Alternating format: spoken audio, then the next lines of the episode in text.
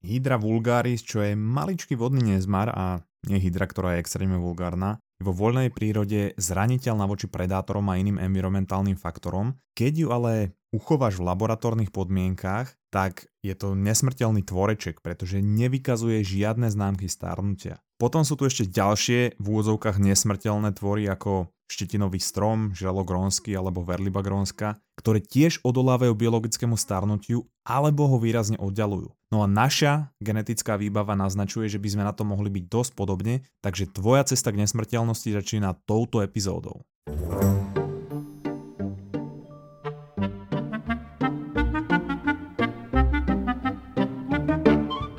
David Sinclair napísal knihu Lifespan, po česky to je Konec stárnutí. On sa niekoľko dekád venuje výskumu dlhovekosti a svoj výskum začal robiť preto, že verí, že starnutie je choroba, podobne ako tuberkulóza, zápal plúc a gastrointestinálne ochorenia, ktoré boli príčinou približne 50% úmrtí na prielome 20. storočia v USA, ale na druhej strane dnes sú tie úmrtia tak nízke, že sú štatisticky irrelevantné. Čiže keď sa bavíme o starnutí ako o chorobe, tak má podľa Davida aj nejaké symptómy a tie sú napríklad demencia, zlyhanie orgánov alebo strata hustoty kostí. Potom, keď si vezmeme nejaké rany, tak tie sa tiež hoja dlhšie. No a keď stárneme, tak naše telo sa stáva náchylnejšie na infekcie a vírusy. No a to, že naše orgány pomaličky, ale isto zlyhávajú a funkcie nášho mozgu sa narušujú, to už je iba taký bonus. No ale on v knihe píše, že nedávne objavy v genetike potvrdzujú, že starnutie je nielenže choroba, ale je to choroba, ktorá je potenciálne liečiteľná. Aj odstránenie by predložilo náš život o roky a spomalilo proces starnutia. A ja ešte musím povedať, že David hovorí v tej knihe, že on nechce iba navyšovať tie roky, koľko žijeme, ale navyšovať tie roky toho aktívneho života, pretože nemá zmysel predlžovať náš život,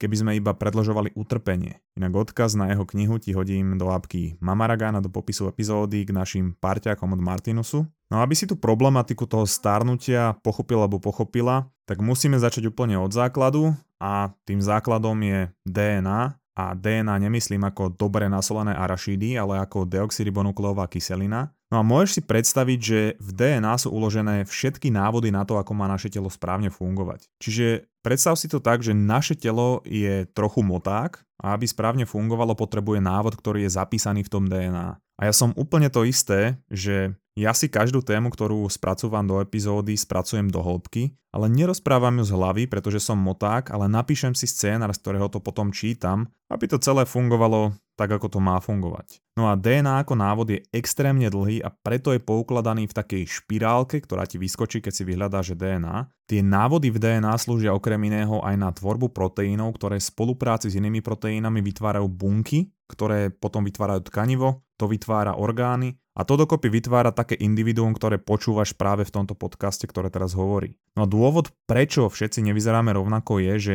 ak by sme natiahli všetko DNA, ktoré je v našom tele a vo všetkých bunkách, bolo by to asi 100 miliard kilometrov dlhé a každý človek má v tejto dĺžke rôzne mutácie DNA, ktoré vytvárajú napríklad iné tvary proteínov a ich funkciu, čiže preto vyzeráme inak. No a tieto špirálky DNA sú zamochlané a poukladané v chromozóme spolu so stabilizačnými proteínami. A ja to vysvetľujem tak trošku jednoducho, pretože sám som moták, takže ja to potrebujem jednoducho pochopiť a jednoducho to aj vysvetlím, aby si to pochopil aj ty.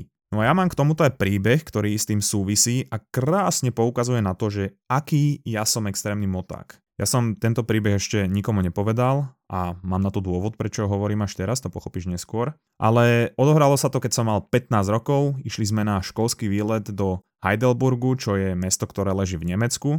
No ja som bol vtedy antisociálny tínedžer, ktorý bol dobrý v dvoch veciach. Prvá bola hranie World of Warcraftu a druhá bola robenie vtipov, na ktorých som sa smial len ja sám to mi inak ostalo aj doteraz. No a snažil som sa vtedy neúspešne zapadnúť medzi rovesníkov a povedal som si, že OK, tento školský výlet je perfektná príležitosť na to, aby som to trošku zmenil. No a jeden z bodov nášho výletu bola návšteva Heidelburského hradu, v ktorom je umiestnené aj Múzeum zdravotníctva. No a práve v tento deň nastala tá prvá chyba. Jeden z mojich spolužiakov, Miňo, mal predivku, že Minotaur, bol hokejista, bol to najmilovanejší chala na škole, extrémne obľúbený, Všetky baby na neho leteli a ako sa hovorí, že chalani chceli byť ním a ženy s ním. No a počas prehliadky toho múzea bral rôzne rekvizity, nahodil prízvuk našej učiteľky, ona tam vtedy nebola, a vymýšľal si k tým rekvizitám extrémne vtipné príbehy. Celá skupina plakala od smiechu a nakoniec, keď nás dohnala aj učiteľka, aj ona sa pousmiala a ja som si vtedy povedal, že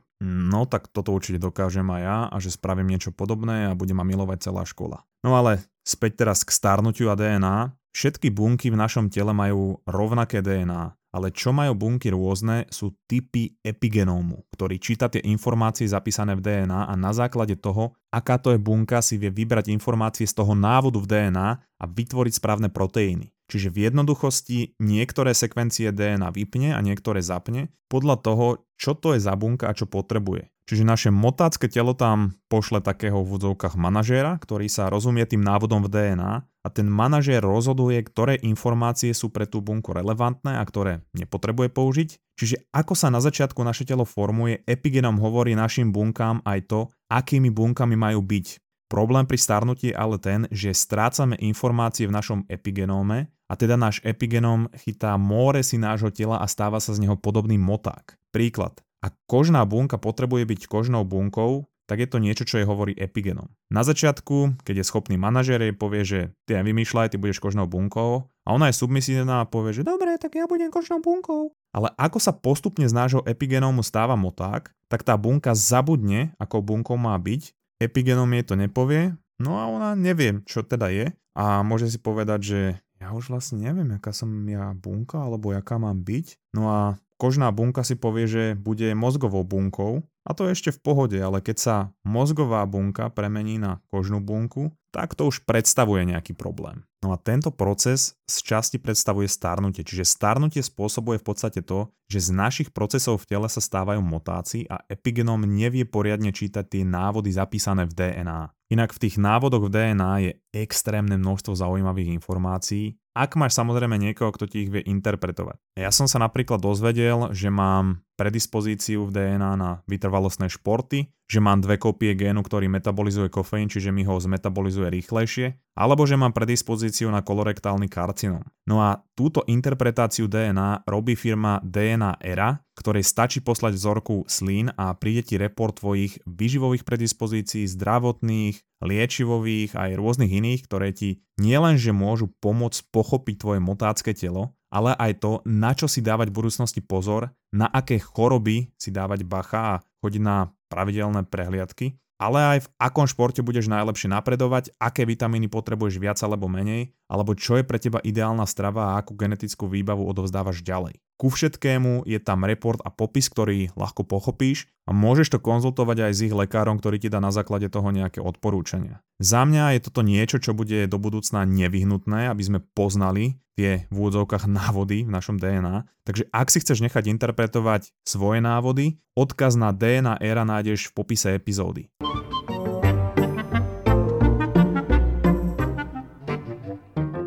Vrchol programu nášho školského výletu bola návšteva Európskeho laboratória pre molekulárnu biológiu. No a ja som sa teda rozhodol, že urobím niečo podobné, ako urobil Minotaur pri prehliadke toho múzea a že ja to urobím práve v nejakom labáku. Mal som z toho extrémny stres a do toho mi nepomáhalo ani to, že sme na obed mali fazulnicu, ktorá mi nesadla a ani to, že Minotaur sa celý deň bavil tým, že po ľuďoch striekal vodu, pretože si deň predtým kúpil na trhovisku obrovskú striekacú pištol a striekal aj na mňa, čo mňa dosť znervozňovalo a vyrušovalo. No a boli sme práve v jednom z posledných labákov a ja som si vtedy uvedomil, že OK, toto bude jedna z mojich posledných šancí. A s čím som ja mal vtedy problém bolo, že stres silno pôsobí na môj črevo a nepomáhala tomu ani tá fazolnica, ktorú som mal na obed.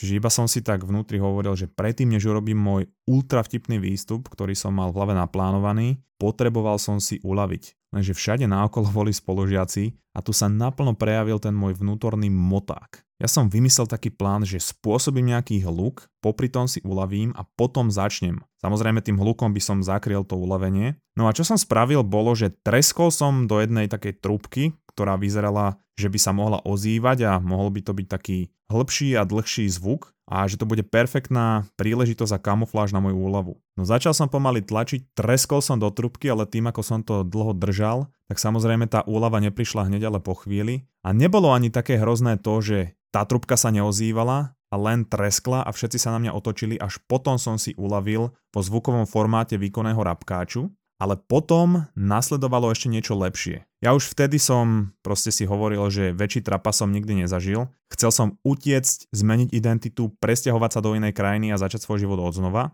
Všade ale bola voda a ako som utekal, tak som sa pošmikol, narazil som do akvária, v ktorom bola nejaká háveť, celé som ho rozbil a vysypal na seba. Ale späť k DNA, dobre? Kľúčom k poškodzovaniu epigenómu je poškodenie DNA. Príklad. Ak si dlho vystavený priamému slnku alebo radiácii vo všeobecnosti, tak to poškodí a rozbije náš chromozom, teda tú štruktúru, v ktorej je DNA naskladaná. A naše bunky sú také poriadku milovné, oni nemajú radi, keď je niečo rozbité, tak oni chcú tento poškodený chromozom zase spojiť do štruktúry, lebo týmto poškodením je to DNA zmochlané pokope a netvorí ten chromozom. Takže čo tie bunky urobia, je, že to celé rozmotajú, zavolajú si proteíny na pomoc spoja to zase dokopy do chromozómu a potom idú späť na svoje miesto a resetujú tú štruktúru. Čiže systém, ktorý rieši mochlanie nášho tela a v praxi si to môžeš predstaviť tak, že OK, slnko alebo radiácia poškodí náš chromozóm, to DNA sa zamochle a zamochle sa ako slúchadlá, keď si ich dáš do vrecka a tie bunky musia tie sluchadlá rozmotať, aby si ich mohol znova používať. No keď ich rozmotáš, tak zase tvoria ucelenú štruktúru ako chromozom a môžeš ich znova používať na počúvanie hudby. A tento reset epigenómu, ktorý robia tie bunky, je úspešný približne na 99%.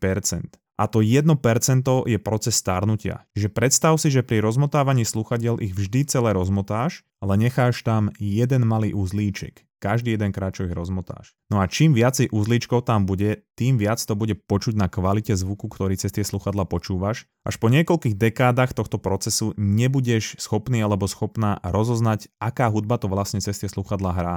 Nebudeš vedieť, či to je vážna hudba, či to je rock, či to je metal. No a táto teória straty informácií epigenómu sa potvrdila, pretože Sinclair spomína experiment na myšiach, kedy im rozbíjali chromozom nie natoľko, aby to spôsobovalo mutácie DNA, ale len natoľko, aby sa dokázal dať ten chromozom zase dokopy. Teda na povedzme 99% sa opraviť a to 1% by bolo to starnutie. Ak by mal teda Sinclair pravdu ohľadne tejto teórie o strate informácií v epigenóme, tak tie myši by mali rozbíjaním tých chromozómov starnúť. A to je presne to, čo sa v tej štúdii stalo. Tie myši boli šedivejšie, orgány vyzerali ako staré, mali demenciu ale otázka teda bola, že či sú aj biologicky tak staré, ako vyzerajú. Zmerali skutočný biologický vek a zistili, že sú 50% staršie než tie myši, ktorých ten chromozom nerozbíjali. David, kedy si ešte predtým, než bol tak hlboko v tom svojom výskume, uh, si nechal zmerať biologický vek a vyšiel mu okolo 60 rokov napriek tomu, že bol o niekoľko dekád mladší.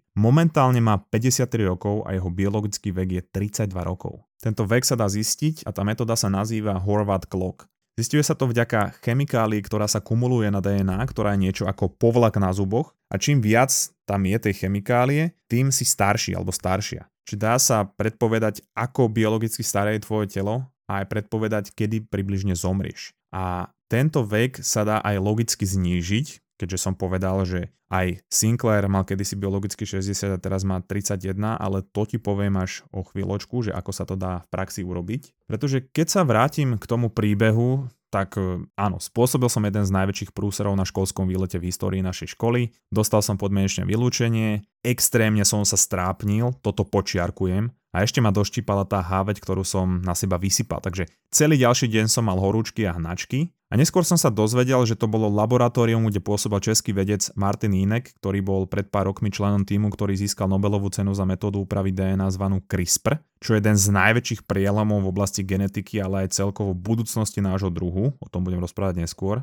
No a v čase, kedy sme boli v jeho laboratóriu, testoval úpravu DNA na hmyze a konkrétne na pavúkoch. Pohrízli ma teda vtedy geneticky modifikované pavúky, ja som si to všimol až večer, ale nechcel som to nikomu hovoriť potom, akú lavínu trápnosti a problémov som v ten deň spôsobil, pretože potom nás odtiaľ aj vykázali a čo sa reálne stalo, bolo, že tieto geneticky upravené pavúky, ktoré boli vystavené radiácii, rozbili moje chromozómy a pri ich oprave nastali mutácie môjho DNA vďaka látke, ktorú obsahoval jed týchto pavúkov, ktorý zmenil moju fyziológiu veľmi netradičným spôsobom. No a teraz späť k epigenómu. Tu platí jednoduchá logika. Ak budeš lepšie udržiavať svoj epigenom, tým budeš pomalšie starnúť. Evolučne sa nám vyvinuli gény, ktoré nazývame ako longevity genes, alebo teda gény dlhovekosti. Tieto gény okrem iného vytvárajú enzym, ktorý udržujú epigenom od toho, aby sa stával motákom. Tieto gény sú v každej našej bunke a oni rozoznávajú také situácie napríklad, že sme hladní,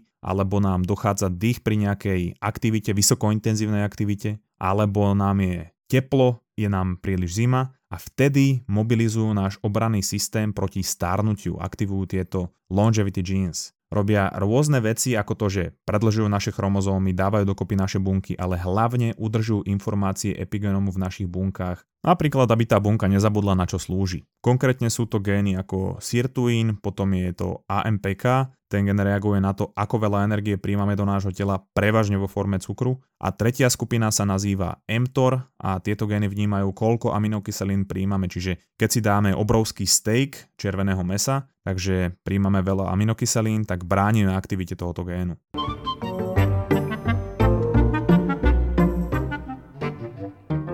Celú cestu autobusom späť z Nemecka som sa cítil príšerne, pretože som sa hambil, mal som horúčky a závrate a veci, ktoré som mal na sebe mi boli extrémne nepohodlné, pretože mi boli tesné, asi tým, aký som bol nafúčaný, to som si vtedy hovoril. No a prišiel som domov, dostal som vypiskované od riaditeľky, dostal som vypiskované od rodičov, ledva som to vnímal, ako mi bolo na nič. Prespal som skoro celý víkend a najväčší šok nastal, keď som sa zobudil. Chcel som si urobiť raňajky, ale moje telo nechcelo ráno jesť z nejakého dôvodu, aj keď som bol dovtedy zvyknutý raňajkovať. Dobre, hovorím si, idem sa osprchovať a hneď som pochopil, prečo mi tie veci boli tesné, pretože namiesto vychrnutého motáka bolo v zrkadle natrieskaný poloboch. Chrbát ako letisko, na bruchu kocky, ruky ako sudy a nohy ako stĺpy od antického chrámu. Snažil som sa prísť na to, čo sa stalo, rovnako ako keď sa človek snaží v polke mesiaca prísť na to, kde je jeho výplata. Čiže je to nemožné. Tak som potom zmetený vliezol do sprchy, automaticky som nastavil ľadovú vodu bez rozmyslu, čo bolo prvýkrát v mojom živote.